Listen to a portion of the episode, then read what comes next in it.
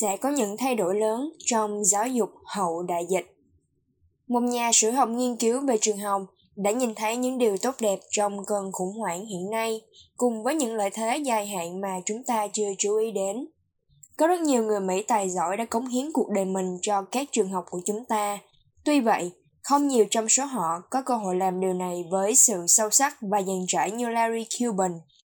Giáo sư Cuban, người đã viết 22 quyển sách, ông từng dạy lịch sử ở những trường trung học có mức thu nhập thấp và sau đó quản lý khu học Arlington, bang Virginia, một khu vực đa dạng trước khi bắt đầu tham gia vào nghiên cứu và viết lách. Ông không chỉ tập trung vào lý thuyết mà còn tập trung vào những gì xảy ra trong các lớp học. Trải nghiệm này đem đến cho ông những chủ đề nghiên cứu thú vị. Chẳng hạn như vì sao máy tính vẫn chưa cải thiện được việc giảng dạy và vì sao cái lớp học về lịch sử Hoa Kỳ lại có sự khác biệt giữa những lời ngợi ca đất nước và những gì được phản ánh trong các tài liệu nghiên cứu. Trong cuốn sách mới của mình, Confessions of a School Reformer, tạm dịch, lời thú nhận của một nhà cải cách trường học, Cuban đã tổng kết lại những gì ông nghiên cứu được. Có về điều ngạc nhiên, đại dịch đã cho thấy sức bật của những ngôi trường được công chúng hỗ trợ. Đồng thời, những thay đổi tích cực dài hạn có vẻ như đã bị bỏ qua trong các cuộc tranh luận của chúng ta. Cuban đã chủ động không tham gia vào đội quân của các chuyên gia mà hiện nay đang đòi hỏi các cải cách mạnh mẽ. Ông chia sẻ rằng, khi còn trẻ, ông cho rằng những giáo viên ưu tú có thể kết hợp cùng nhau để chiến thắng nạn phân biệt chủng tộc.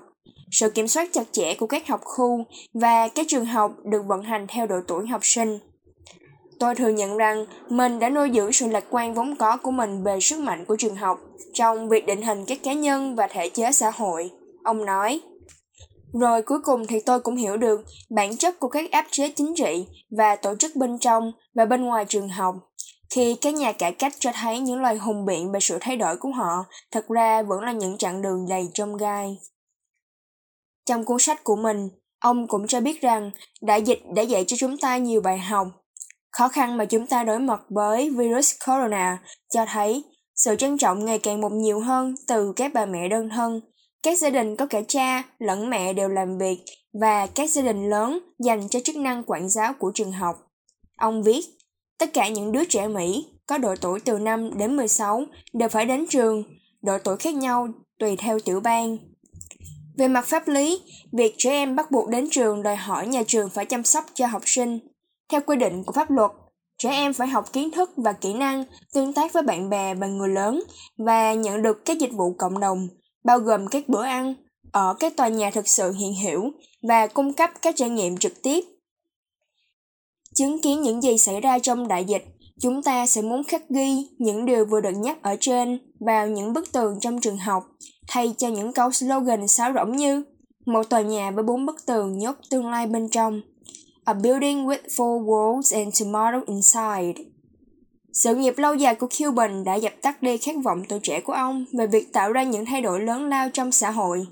Ông sớm được thuyết phục bởi nhiều báo cáo khác nhau, đặc biệt là phân tích của nhà xã hội học James Coleman vào năm 1966 cho thấy sự phân biệt sắc tộc gây tổn thương đến trẻ em. Dù vậy, là một giáo viên, người điều hành học khu và sau đó là quản lý, tôi vẫn không thể làm được gì nhiều trong việc thực hiện những kết luận này trong thực tế. Không phải vì thiếu ý chí hay kiến thức, mà đơn giản vì tôi làm bên trong các hệ thống cải cách giáo dục. Có nghĩa là việc tốt nhất mà tôi làm là thay đổi dần dần trong các cấu trúc của các trường, cũng như trong công việc giảng dạy và học tập hàng ngày. Tuy nhiên, cuối cùng tôi cũng hiểu ra rằng bản thân hệ thống các học khu cũng nằm trong một cấu trúc rộng lớn hơn về kinh tế xã hội, chính trị và hệ thống. Ví dụ, xã hội định hướng theo cơ chế thị trường tập trung vào hành động cá nhân bất bình đẳng kinh tế, các cấu trúc phân biệt chủng tộc. Tất cả đều tác động đến những gì các nhà quản lý, hiệu trưởng, giáo viên và học sinh có thể làm trong việc tạo ra những thay đổi cho lớp học, trường học và các học khu. Theo Cuban, niềm tin vững mạnh của những người Mỹ và các trường học đã bỏ qua những sự kiện xảy ra bên ngoài lớp học vốn góp phần tạo dựng nên những đứa trẻ với tác động tương tự như, nếu không muốn nói là còn nhiều hơn, những tác động chúng nhận được từ 15.000 giờ học từ trường lớp trong suốt thời gian đi học. Nghe thì có vẻ rất nhiều, nhưng thực tế, thời gian đến lớp chỉ chiếm 20% trong tổng số thời gian bên ngoài trường học. Cuban thừa nhận rằng ông phải mất rất nhiều năm để nhận ra rằng các sự kiện diễn ra bên ngoài trường học, từ những trận bão cho đến đại dịch, cho đến sự giàu có, hay thất nghiệp, hay vô gia cư, đều đóng vai trò rất lớn trong việc định hình cuộc đời con người. Vậy, chúng ta nên làm gì để giúp nhà trường trở nên tốt hơn? Cuộc đời của Cuban và tình yêu lịch sử đã giúp ông chấp nhận sự thật cũng như khả năng xảy ra một số thay đổi mà các nhà khoa học xã hội gọi là chủ nghĩa bảo thủ năng động, dynamic conservatism. Ông nói, nếu chúng ta xem xét những gì xảy ra trong một khoảng thời gian dài, chúng ta có thể thấy những tiến bộ đã bị che khuất bởi những tranh cãi liên quan đến những cải cách nóng hổi gần đây. Nơi đã từng đặt những chiếc bàn học cố định, thì giờ đây phần lớn là những phòng học với bàn ghế có thể di chuyển dễ dàng. Nơi từng là lớp học tiểu học với rất đông học sinh, nay là mô hình đang sang giữa các lớp với sĩ số ít. Hoạt động tương tác, bài tập cá nhân và hoạt động tập thể. Nơi đã từng có khoảng hơn 50 học sinh trong rất nhiều giờ học, giờ chỉ có khoảng 25 em. Nơi từng là các trường trung học với thời khóa biểu là các tiết học kéo dài 40 phút, hiện nay rất nhiều trường đã có những khung thời gian mà giáo viên lập riêng học sinh từ 60 đến 90 phút vài lần trong một tuần. Tôi thì không lớn tuổi như Cuban, nhưng tôi biết các bài học ở các trường phổ thông hiện nay sâu sắc hơn rất nhiều so với thời tôi còn là thiếu niên. Với rất nhiều cơ hội để các em có thể trau dồi và phát triển, Chúng ta hiện nay có nhiều hơn bao giờ hết những trẻ em nghèo được tiếp cận với những bài học thú vị mà chúng xứng đáng được nhận.